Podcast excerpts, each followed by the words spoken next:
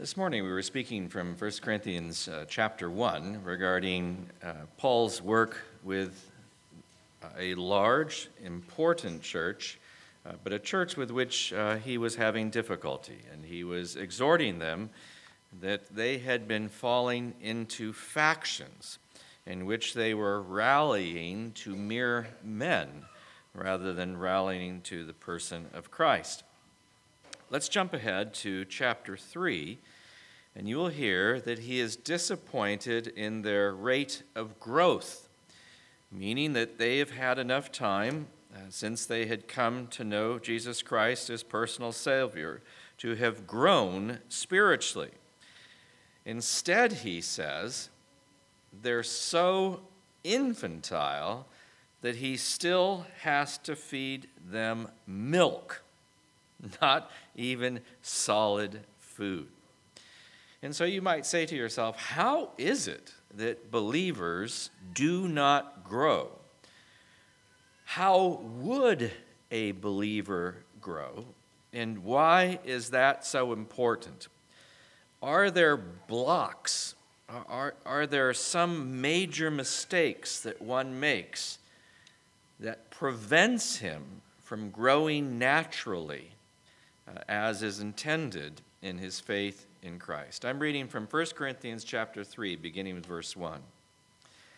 And I, brethren, could not speak to you as to spiritual men, but as to men of flesh as to infants in Christ. I gave you milk to drink, not solid food, for you were not yet able to receive it. Indeed, even now you're not yet able, for you are still fleshly. And then here we have the beginning of the explanation of these blocks that prevent their growth. And it's similar to what we saw in chapter 1 since there is jealousy and strife among you, are you not fleshly? Are you not walking like mere men? Sometimes we don't realize the huge mistakes that we've made that have prevented us uh, from growing in our relationship with the Lord and enabling us uh, to understand His Word better and to allow his life to permeate us to the point that he guides us and shapes our choices and our interests and our loves in life. You remember in the first chapter, he was saying that they had rallied to men rather than to God himself, and that they had actually divided themselves into factions. Here he calls them fleshly, carnal, oriented towards the things of the world, towards their own selfish interests, rather than to Christ. This has remained a problem since chapter 1, and we're seeing this repeating through the book as a huge problem. Our personal selfishness gets in the way of our spiritual growth. So t- sometimes people will say, I pray, I ask God for things, and it seems as if he doesn't hear me. It seems as if he doesn't care. It seems as if he doesn't know my needs. Could there be, I ask, impediments that are preventing a free flow of communion back and forth between the Lord and us as we are seeking help from Him in prayer? Uh, could it be that we only speak to Him when we are desperate? And that we don't speak to Him in daily life throughout the day about everything that's going on? We only turn to Him when we want something from Him. Could that be a problem? Could it be that we're more oriented and interested in the things of the world than in the things of the Lord? He says that they're carnal, they're fleshly rather than spiritual, and they're stunted in their growth.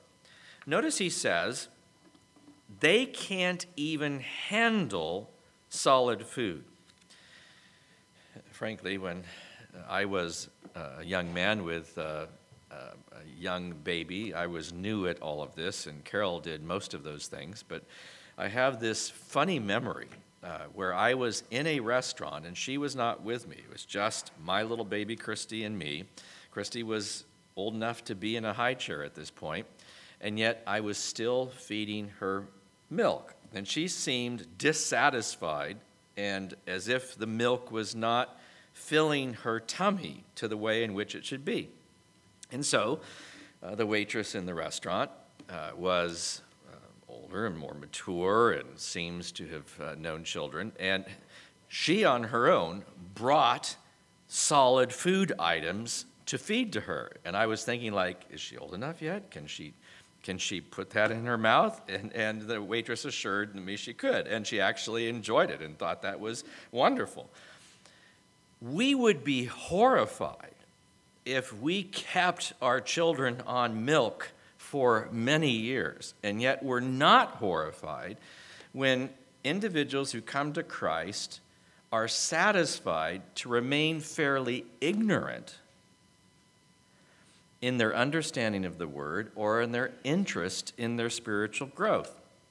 Notice he says in verse 3 the problem is your self centeredness. Verse 3 you're still fleshly. Since there's jealousy and strife among you, are you not fleshly? He's saying there are divisions among them. He's already named them. He's rattled off various uh, possible names. Some say they're of a Paul or Apollos or Cephas or Christ. In chapter 4, verse 6, he comes out and says, Those are just placeholders, those are just figurative. I'm not naming the real names, but you've broken yourselves into factions, and rather than remaining unified, all seeking to know Christ and to make him known, you're rallying to people. It's as if you're breaking yourselves into political parties, and you can see what's happening with the political parties in our country, and you can get the sense of how good people, even families, divide over political differences. And you could see how that could happen in a local church in which you could rally to a particular cause or a particular individual that you would follow or a particular viewpoint that you could follow. And you'd say it's not so important to remain unified when Paul is saying, we only have one Christ. We should be following him, not people. He says, Jealousy will ruin us in our spiritual growth. Are you not still fleshly? Are you not walking like mere men? In other words, your conduct, your actions, your growth makes you much more in common with an unbeliever than a believer. In fact, sometimes as we're uh, thinking of how we can help individuals, we, we even say, Does he know the Lord? And the answer comes back, I'm not sure. And we would say, Well, why wouldn't he be sure? He's been in and out and around us for years. Why wouldn't we be sure if he knows the Lord or not? And the answer is, is because he's not interested in the things of the Lord. And because you don't see spiritual growth in his life. And because you say he lives in the world He's still immature. Paul says this can't be. We need to understand that the expectation is that if God has come into our life, He's changed our hearts. We used to have hearts of stone. He's given a heart, given us hearts that are soft towards Him. Our spirit used to be dead toward Him. He's given us a spirit that is alive, that communes with His spirit. He's actually placed His Holy Spirit indwelling us. Believers then have every reason to love the Lord, feel His love, respond to His love, open our hearts freely before Him in prayer, and share with Him everything. And then it doesn't seem unnatural that we'd be praying to Him regarding what are very great difficulties in our lives. It's not embarrassing, it's not awkward because we're talking to Him about everything in life. We're sharing everything with Him.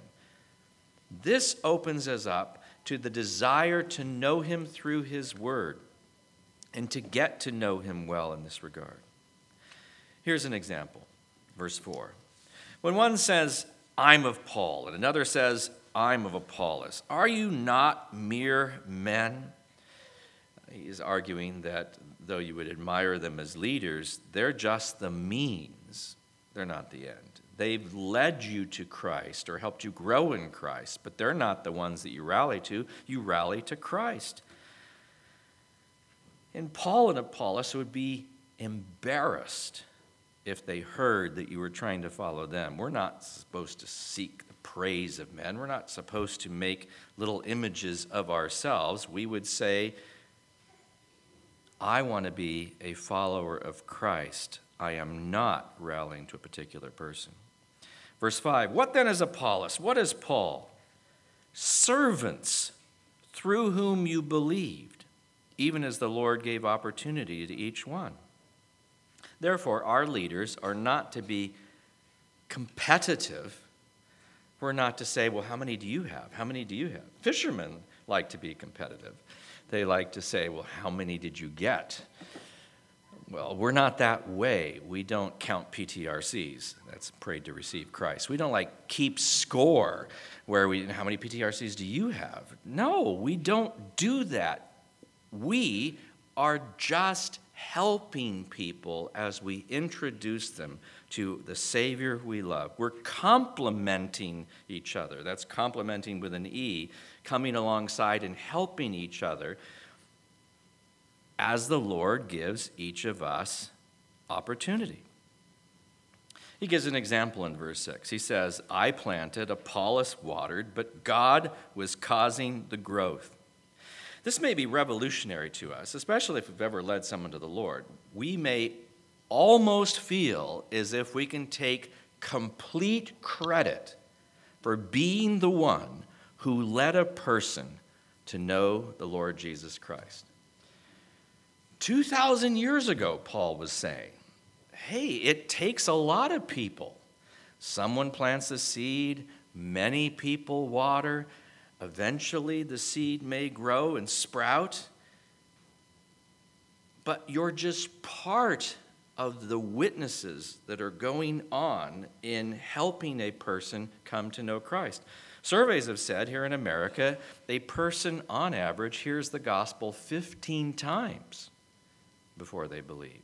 That means that it's likely not the very first time they've heard the gospel. It's likely that you're part of that process.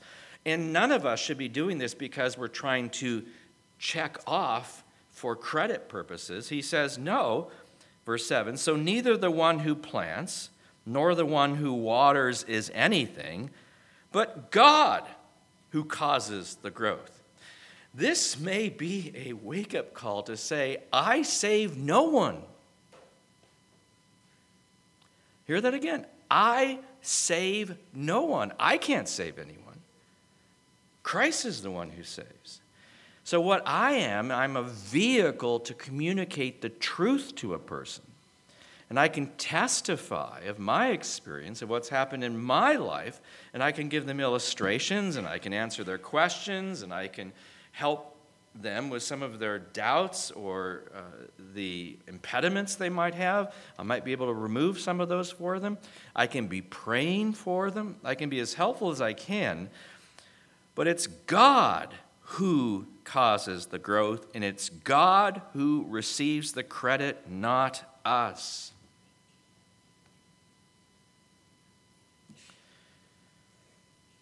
We have favorite preachers, don't we?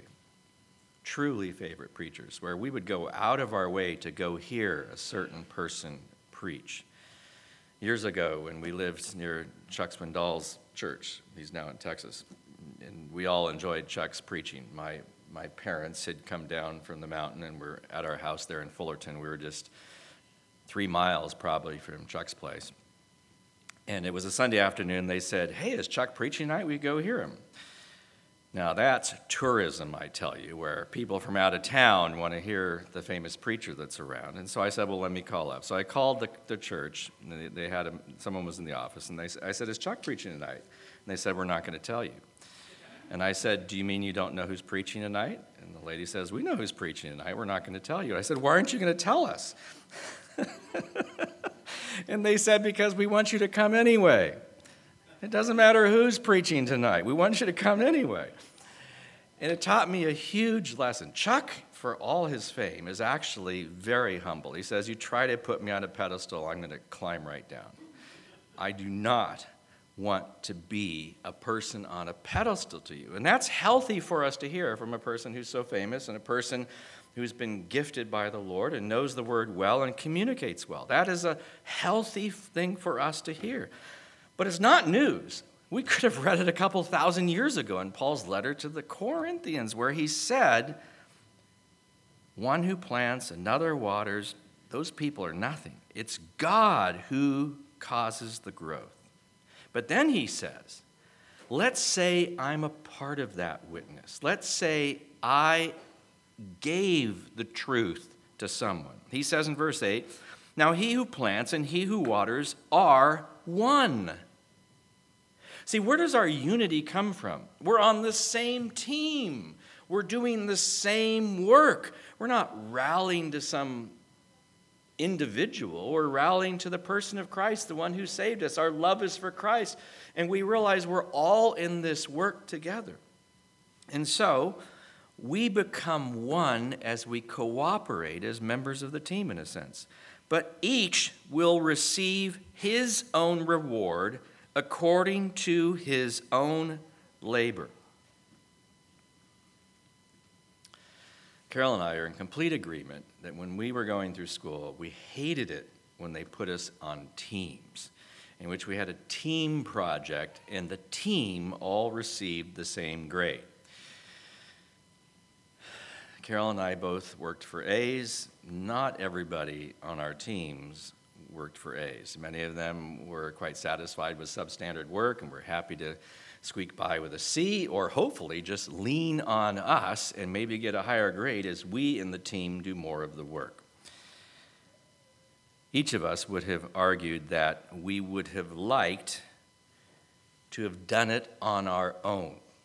And yet, our teachers would say to us such things as, For the rest of your life, you'll be working in teams. You better get used to it now. And as I look back over these many years, I'd say they were absolutely right. Most of my work has been done in teams, which means I'm not a Lone Ranger. I have to work with other people. I have to get along with other people.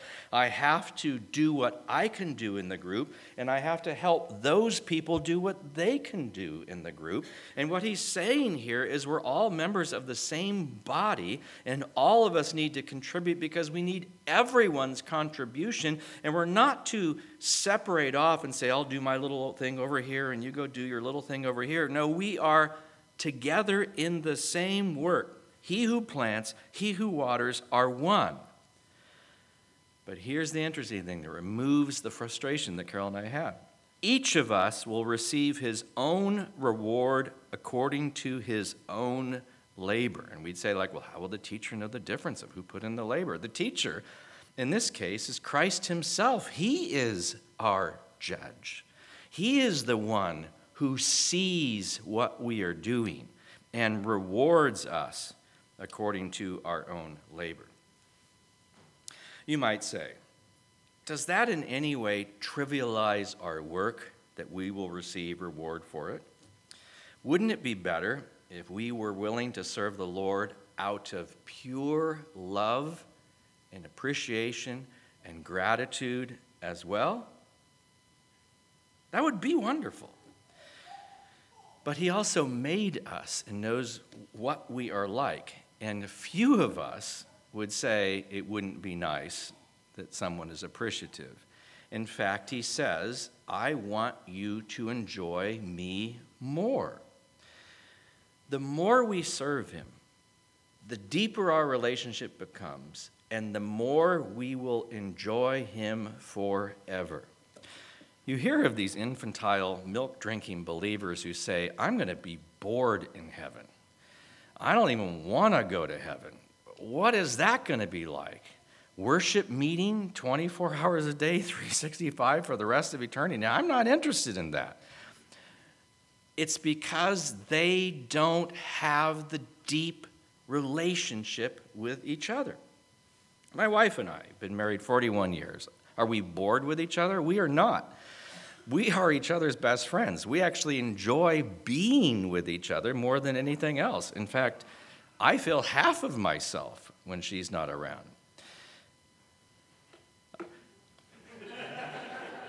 We'll have to check with her afterwards to see what she has to say about that.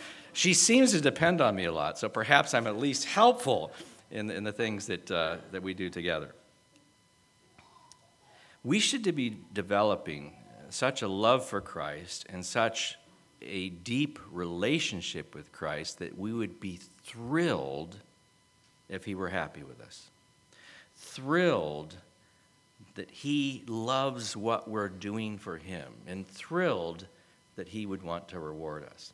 Now, truly, we don't deserve anything, but largely the reward is just more service. Perhaps you've noticed at any assembly anywhere, it seems like 10% of the people do 90% of the work. It just seems to be human nature. It's also true in the stewardship parables that Jesus teaches that those who succeed in doing more work better are given more work, and hence more opportunity to serve and more opportunity to be pleasing to Him. So you could, for the rest of eternity, drink out of one of those little Dixie cups that you drink out of in the dark in the middle of the night or you could go to 7 Eleven and get a 44 ounce big gulp and be drinking out of that for the rest of eternity. You could have a greater capacity to love and enjoy and serve the Lord because of the growth of your relationship, or you can be drinking milk for the rest of eternity, in a sense, as he's exhorting us to let him have his way with us and let him teach us how to serve Him. He's given us a particular giftedness, spiritual gifts. He is leading us in how to exercise those gifts. Our gifts are different from the gifts of the people next to us. And so we each need to make our individual contribution for the overall growth of the ministry and the overall growth of the church. For example, if I were a hand and another person was a foot, if someone else were an eye and another person an ear, using this analogy that Paul has regarding a body, he says, Where would you be without a foot or an eye or an ear? You need each person to pull their weight, each person to do their work, each person to serve so that the body is building itself up in love and then God will reward us. It's Him we serve. We do not seek reward from men. Verse 9 For we are God's fellow workers. An amazing concept. So, if we're placed on a team and we were saying who are the members of the team, one of the members, in fact, I would say the project manager, is God Himself. We are working for Him. We are fellow workers with Him. Whether you use the analogy of a field in, in uh, growing crops, whether you use the analogy of building a building, we are working side by side with Christ.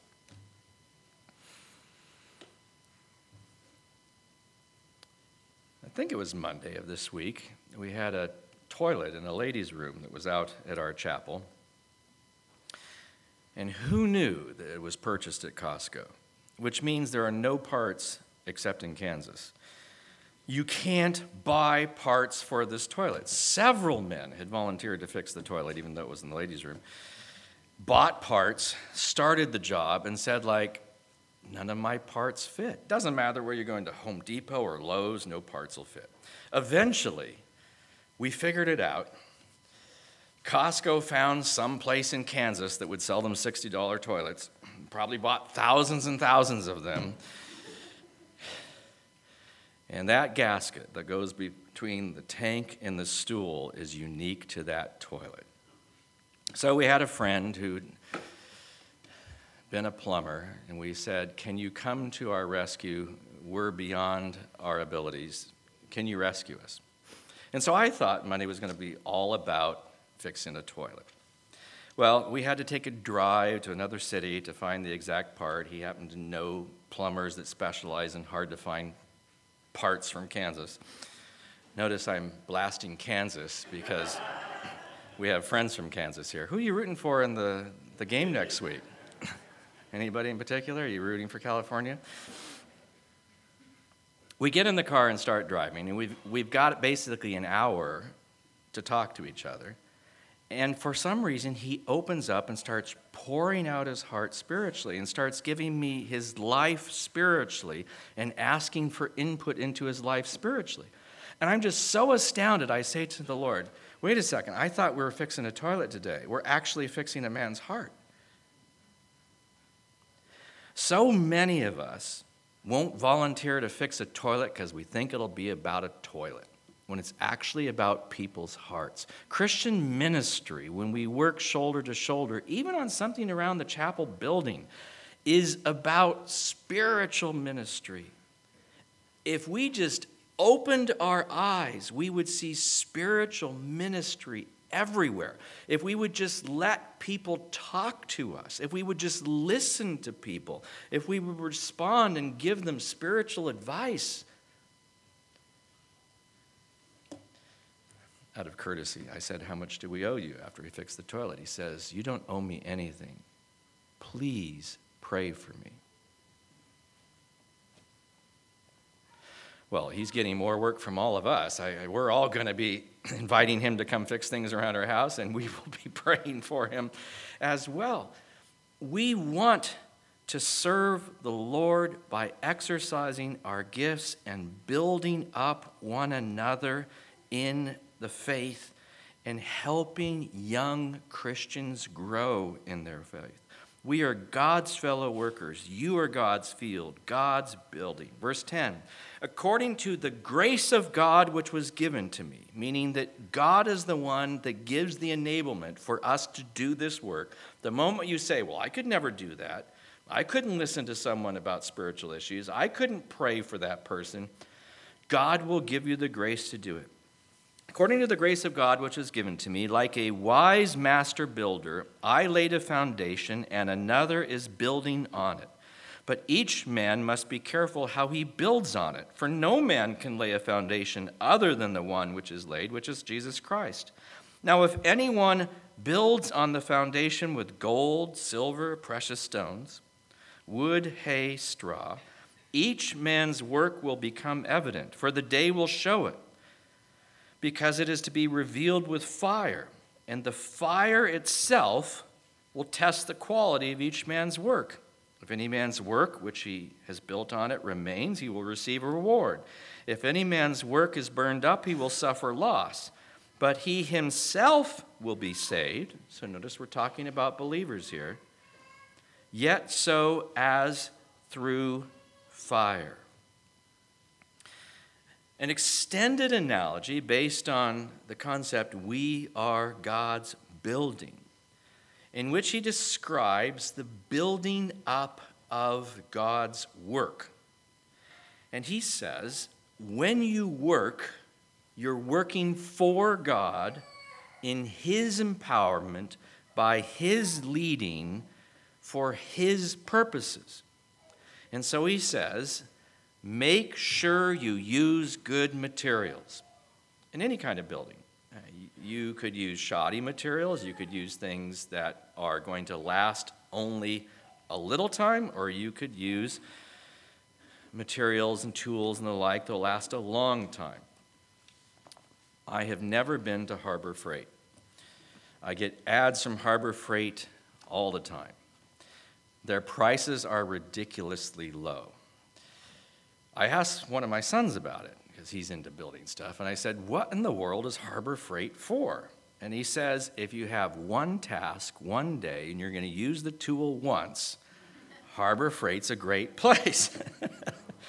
but he says, if you need a tool that's going to last for years, you really ought to be shopping somewhere else. A very interesting concept. Whether you're talking about tools, whether you're talking about materials, there are different ones you can use and you're going to have different results as, as to the results of it. And he says, I am going to grade you on the quality of your work. If your work passes the test, And he gives an example of it facing attack by fire. He says he'll receive a reward.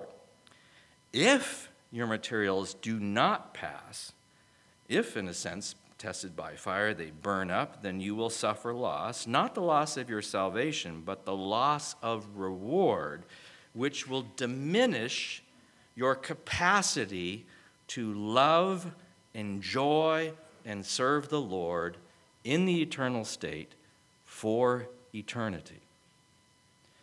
And consequently, what we do on this earth makes a difference as to the roles we will play in the eternal state and how much responsibility that we will have in the eternal state. It begins in his kingdom for a thousand years here on earth, and it continues then forever and ever on the new earth. He says, first of all, this is not your building. It is built on Jesus Christ. It belongs to Jesus Christ. Verse 11. Secondly, he says, be careful the materials you use. Make sure it stands the test of time. Make sure we're choosing valuable versus unvaluable things. Get your materials from me. Buy from me. Use what I give you gold, silver, precious stones. It's all about Him, it's not about us at all. Don't be unwise and be a destructive builder who doesn't care about whether it lasts, who uses the wisdom of the world that is selfish and deceiving and makes it all about Him, and it's a house of cards that just collapse. He says each man's work will become evident the day will show it. He's speaking of the judgment day because it's to be revealed with fire. The fire is a picture of Jesus Christ's judgment that tests the quality of our work.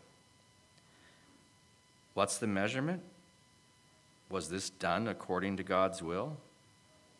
Was this done with God's empowerment? Was this done for God's glory? Or was this all about my vanity project to make me look good and have everybody else say, wow, what a master builder you are? It should be nothing about me and all about him. The reward comes when he honors us with more and more responsibility.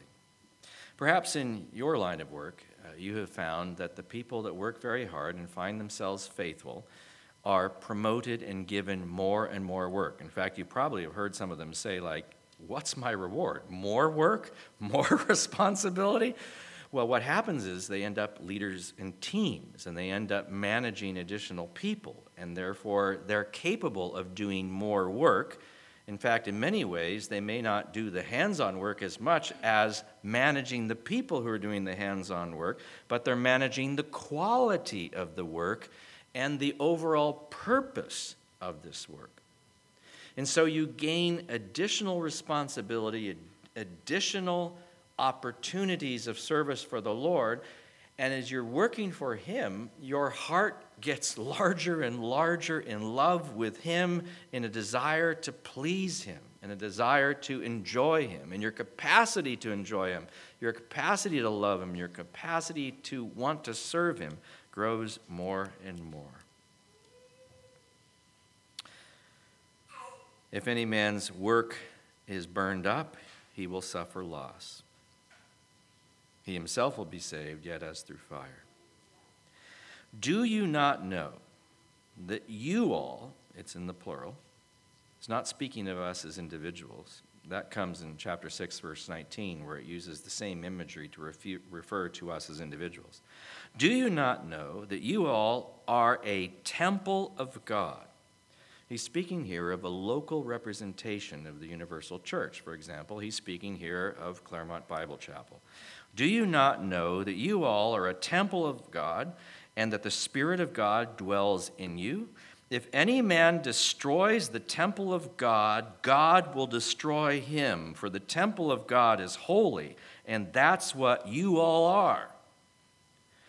He's talking about false teachers, for one, but contextually, in these first three chapters, even more so than that, he's talking about factious leaders, leaders who break the body into pieces and get groups of the body to rally to them. In which, rather than rallying to Christ, they're rallying to a human being. They're following him. He says, What will happen to that? God will destroy that false teacher, that factious leader, because the temple of God is holy. That's what you are. Let no man deceive himself. If any man among you thinks that he's wise in this age, he must become foolish so that he may become wise. Takes you a little while to figure that out, but what he's saying is where is your source of truth? Is it coming from the world and the wisdom of the world? Then you're all wrong. If it's coming from God's word, then you are right. For the wisdom of this world is foolishness before God. For it's written, He is the one who catches the wise in their craftiness. And again, the Lord knows the reasonings of the wise that they're useless. So then, let no one boast in men, for all things belong to you, whether Paul or Apollos or Cephas or the world or life or death or things present or things to come. All things belong to you. You belong to Christ. Christ belongs to God. God is the source of every blessing. We belong to God alone. All of our allegiance to, should be to Christ, not to other men. I know we have people we enjoy. I know we've had uh, people who uh, have encouraged us, been examples to us, have discipled us, have poured their lives into us. But if they've done it well, they've never pointed you to themselves. They've always pointed you to Christ.